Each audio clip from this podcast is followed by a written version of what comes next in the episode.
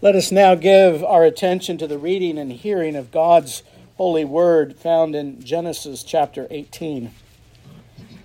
And the Lord appeared unto him, that is Abraham, in the plains of Mamre, and he sat in the tent door in the heat of the day. He lifted up his eyes and looked, and lo, three men stood by him. When he saw them, he ran to meet them from the tent door and bowed himself toward the ground and said, My Lord, if now I have found favor in thy sight, pass not away, I pray thee, from thy servant. For a little water, I pray you, be fetched, and wash your feet, and rest yourselves under the tree. And I will fetch a morsel of bread, and comfort ye your hearts. After that ye shall pass on, for therefore are ye come to your servant. And they said, So do as thou hast said. And Abraham hastened into the tent unto Sarah, and said, Make ready quickly three measures of fine meal, knead it, and make cakes upon the hearth. And Abraham ran unto the herd, and fetched a calf tender and good, and gave it unto a young man, and he hasted to dress it. And he took butter and milk, and the calf which he had dressed, and set it before them, and he stood by them under the tree, and they did eat. And they said unto him, where is Sarah thy wife? And he said, Behold, in the tent. And he said, I will certainly return unto thee according to the time of life. And lo, Sarah, thy wife, shall have a son. And Sarah heard it in the tent door which was behind him. Now Abraham and Sarah were old and well stricken in age. And it ceased to be with Sarah after the manner of women. Therefore Sarah laughed within herself, saying, after I am waxed old, shall I have pleasure, my Lord, being old also? The Lord said unto Abraham, Wherefore did Sarah laugh, saying, Shall I of a surety bear a child which am old? Is anything too hard for the Lord? At the time appointed I will return unto thee according to the time of life, and Sarah shall have a son. Then Sarah denied, saying, I laughed not for she was afraid. And he said, Nay, but thou didst laugh. The men rose up from thence and looked toward Sodom. And Abraham went with them to bring them on the way. And the Lord said, Shall I hide from Abraham that thing which I do? Seeing that Abraham shall surely become a great and mighty nation, and all the nations of the earth shall be blessed in him. For I know him, that he will command his children and his household after him and they shall keep the way of the Lord to do justice and judgment, that the Lord may bring upon Abraham that which he hath spoken of him. And the Lord said, Because the cry of Sodom and Gomorrah is great, and because their sin is very grievous, I will go down now and see whether they have done altogether according to the cry of it, which is come unto me, and if not, I will know. And the men turned their faces from thence and went toward Sodom. But Abraham stood yet before the Lord. And Abraham drew near and said, Wilt thou also destroy the righteous with the wicked? Peradventure there be fifty righteous within the city. Will thou also destroy and not spare the place for the fifty righteous that are therein?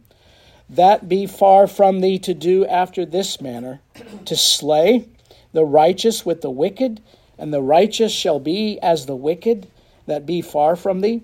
Shall not the judge of all the earth do right? And the Lord said, If I find in, in Sodom fifty righteous within the city, then I will spare all the place for their sakes.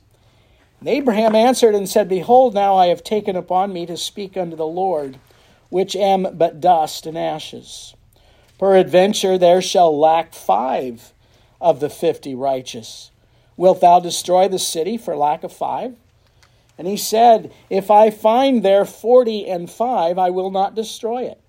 And he spake again unto him and said, Peradventure there shall be forty found there. And he said, I will not do it for the forty's sake. And he said unto him, O let not the Lord be angry, and I will speak. Peradventure there shall be thirty found there. And he said, I will not do it if I find thirty there. And he said, Behold, now I have taken upon me to speak unto the Lord. Peradventure there shall be twenty found there. And he said, I will not destroy it for twenty's sake. And he said, O Lord, or O let not the Lord be angry, and I will speak yet but this once. Peradventure ten shall be found there. And he said, I will not destroy it for ten's sake. The Lord went his way as soon as he had left communing with Abraham. And Abraham returned unto his place. And this is the word of the Lord. Please be seated.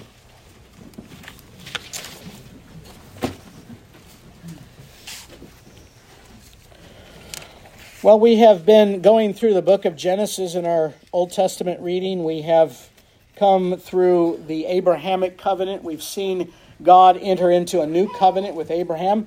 He entered into a covenant with Adam, into a covenant with Noah. Now he enters into a covenant with Abraham.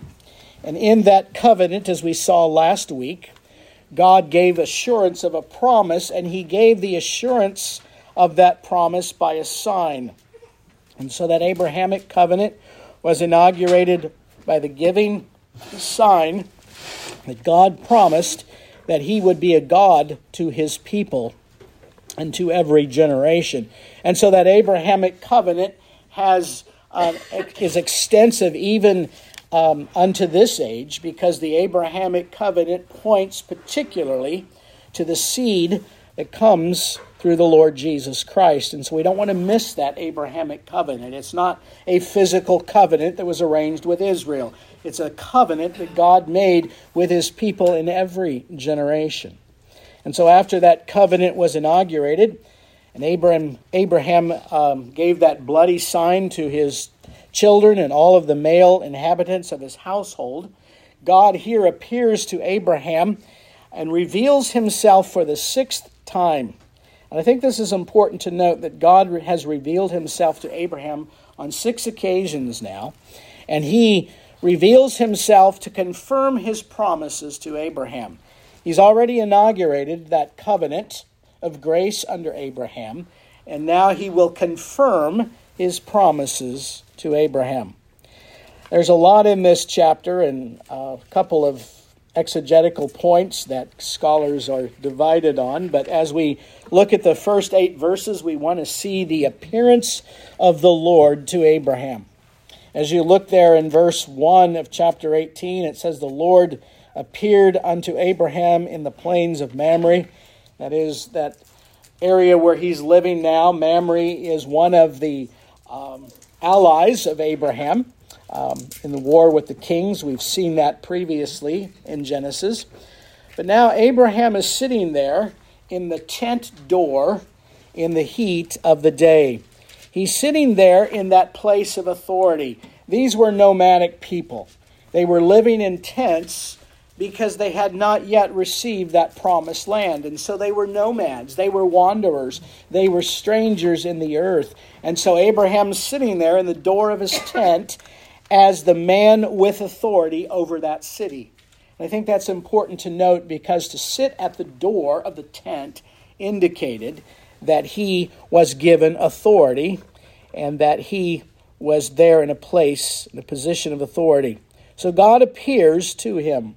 There in verse uh, 1, it says, The Lord appeared unto him. He did that in um, chapter 17 and verse 1. He said unto him, I am the Almighty God. Walk before me and be thou perfect. Some time has gone, and the Lord appears again unto Abraham. And the word Lord there is that word that is used in Hebrew referring to Jehovah. So it is the Lord that appears to him. It is not a theophany, but it is the Lord himself. The Lord speaking to his prophet, the Lord speaking to the mediator of that covenant under the Old Testament. But there we see that not only does the Lord appear to him, but Abraham receives three visitors. As he lifted up his eyes and looked, the text tells us that there were three men standing by him. When he saw them, he ran to meet them from the tent door and bowed himself toward the ground. Now, as he receives these visitors, there are those commentators, and I am not of that persuasion, that believe that this uh, is a theophany of the uh, triune God. I think that's a little uh, difficult to pull from the passage because these are men that actually interact with him. They are men that eat. And I know we can say that oftentimes the Lord does appear in a theophany, and that is simply true. But I don't think there's any indication that these three men, except the one who is the Lord, who does come and speak to him. So remember, three men are standing there, and, and most would say that um, the one is my Lord, there in verse 3. He says, My Lord, if now I have found favor in thy sight, pass away, and I pray thee, from thy servant. So here, my Lord, is that Hebrew expression, my Lord or my God, Adonai. Um, and so Abraham is addressed by this one. Sarah calls him my Lord, but it's a different word that is used. Here it refers to the Lord God. And so these are most likely angelic beings, as we will see in chapter 19 of Genesis. Um, as the writer of Hebrews says, you never know when you might be entertaining angels unaware. And so these angels are standing there, these these beings that come from God. And in that particular culture, it would have been common for you to entertain strangers. You didn't just bring in the guests that you liked, you brought in strangers. And so these strangers came to town. This is a desert. Their, their feet are dirty, they're, they're probably hungry and tired. And so, in that culture, they would have shown hospitality. They would not have turned away from these visitors. And so, as he speaks to the travelers, we see there in verses 4 through 5 that he addresses them in the second person plural. You all, I pray you, be fetched, wash your feet, rest yourselves under the tree. And so there's a sense of that uh, hospitality under the Old Testament. But there's more here that I think is important to understand as we see the uh, unfolding of the Abrahamic covenant. There in verses 6 through 8, what are they doing? They're eating a meal, they're enjoying a meal. Abraham goes to great lengths to prepare a meal. I mean, if you look at the preparation, he tells Sarah, quickly make three measures of fine flour, knead it, and make cakes. Uh, how many women would be able to do that quickly in our context? And yet he says, do it quickly. And so there was an urgency here. And so they prepared the calf, they prepared all of the food, and uh, they came and sat down, verse 8, and they did eat.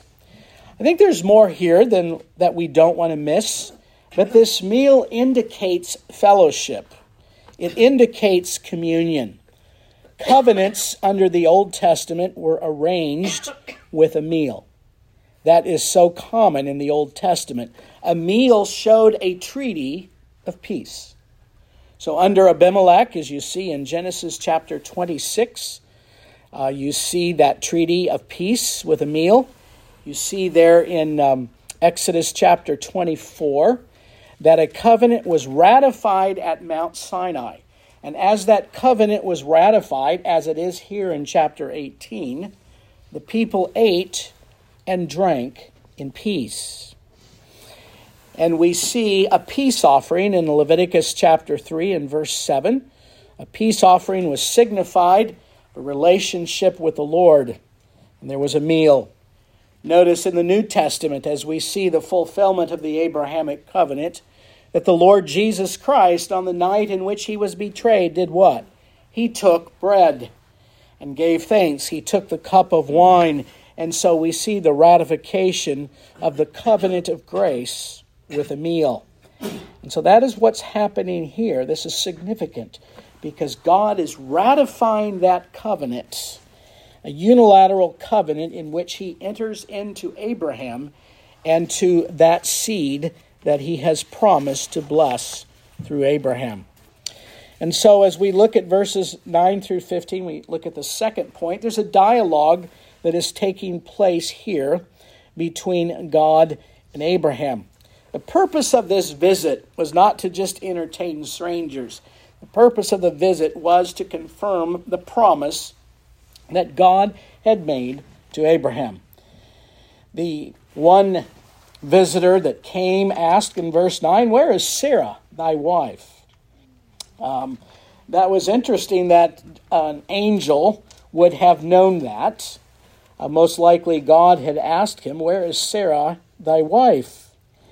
And he said to him, I will return unto thee according to the time of life, and Sarah will have a son. And Sarah's listening to this, and she's laughing to herself. Shall an old woman have pleasure with her husband and bear a child? That's impossible. And so the text tells us that Sarah's laughing within herself. And as the Lord says unto him, and again it's addressed as the Lord speaking, why did Sarah laugh? Shall I of a surety bear a child, which am old? And then the Lord asks, Is there anything too difficult or too hard for the Lord?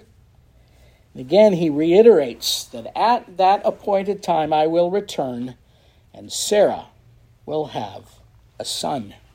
We see the denial of Sarah, um, indicating that she did not laugh. But here we see the purpose of the visit confirmed. We see, verse 10, the annunciation of a birth. I think this is quite intriguing when you think about the annunciation in the Gospel of Luke of the Lord Jesus Christ that the announcement was made that the Lord would bring about the fulfillment of that Abrahamic promise in the Lord Jesus Christ. And so that annunciation is made. You see in verses 11 and 12 that uh, skepticism of uh, Sarah, we've already seen the skepticism of Abraham, but God confirmed to Abraham with a sign, with a bloody sign, that he would um, bring forth that promised seed. And so the Lord rebukes Sarah. Verses 13 through 15. It's, it's not a strong rebuke, but um, the Lord says, Is anything too hard for me? I will return. And he reiterates that in verse 14 I will return, and Sarah shall have a son. But we see the doubt of Sarah, and yet the Lord later gives faith to that doubt so that she does believe all of the promises of God. But thirdly and finally, verses 16 to the end of the passage, we see the justice of a righteous and holy God. Notice there in verses 16 through 19 that the Lord reveals his will unto Abraham. So the men rose up and um, they looked towards Sodom. Abraham was with them. And um, the Lord says, Shall I hide from Abraham what I'm about to do? Chapter 19, we will see what God does to, to Sodom and Gomorrah. And so he gives a preview of what is to take place. And as he says that, Abraham is again reminded that he will be a great and mighty nation, and all the nations of the earth will be blessed in him. But I want us to note here, and I think this is an important thing to, to notice in verses 16 through 19, particularly verse 19, that as the Lord reveals his will to Abraham, we find that Abraham, who becomes a great and mighty nation, sees the establishment of that covenant. How is that covenant established? We often think it was established only with the giving of a sign, and that's it.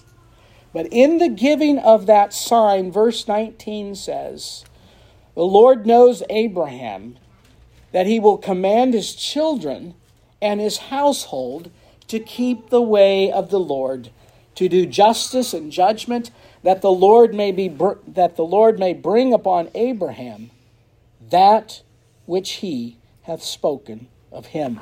And I think this is a good verse for us to go away from because as we have the privilege of witnessing three baptisms, I think, here in the next number of months, of uh, covenant children, it's a reminder to us that that sign does nothing to our children.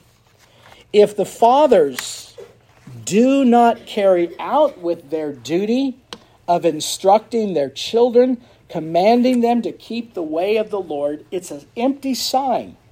And yet it was not an empty sign for Abraham because it called Abraham to instruct his children to walk in the way of the Lord. John Calvin has some wonderful instruction on this, and uh, perhaps you can look at that in your own leisure. But he says, We are told that God knows Abraham will instruct his children to walk in his way after him. Calvin says, First, there's an instruction, and then what kind of instruction is given. In other words, we see that Abraham takes responsibility to lead his children. So, in the person of Abraham, we see what the responsibility of all believers is, principally the responsibility of the fathers of the family who have been called to be the heads, not only of their children, but of their servants that are under their care. And so, here in this passage, Calvin reminds us that the Lord has Abraham instruct his children. Calvin later says that there is no written law at this time. There's not even a gospel really um, developed here. But Abraham knew that God's will was to lead his children in the way of everlasting. And so there's instruction here that reminds us as fathers, reminds those who have children to instruct those children in the way. We've seen many children who have been marked with baptism either as infants or as adults who have just simply abandoned the faith. And people will say, well, it must be the sign. Well, the sign doesn't have anything to do other than to point to what the promises are and the duty that we have. In every covenant arrangement, God gave a promise and he gave an instruction. God gives us a promise and an instruction. And if fathers do not take the responsibility of leading their children and instructing their children and calling them to faith and repentance, they will be held accountable in the day of judgment for not instructing their children. And so, this is a, a really pointed verse, I think, in this passage that we need to be reminded of. And then the Lord speaks of the cry of Sodom and Gomorrah, that he will bring judgment, that Abraham will intercede on behalf of that nation. God has affirmed his covenant there in verses 17 through 19. And then he promises that he will bring judgment upon Sodom and Gomorrah and all nations that forget God. And so this is a reminder to us that God indeed is faithful to his covenant promises. But in the giving of that promise and that sign, there's a duty, and an instruction for those who lead their families, to lead their children before the Lord. So let us continue to give thanks unto the Lord God for reminding us of that covenant, that promise that he gave back in Genesis 3:15 that continues to follow in seed form until the full flower which is the Lord Jesus Christ. Let us sing to the glory of God. Our next selection, Psalm 25c.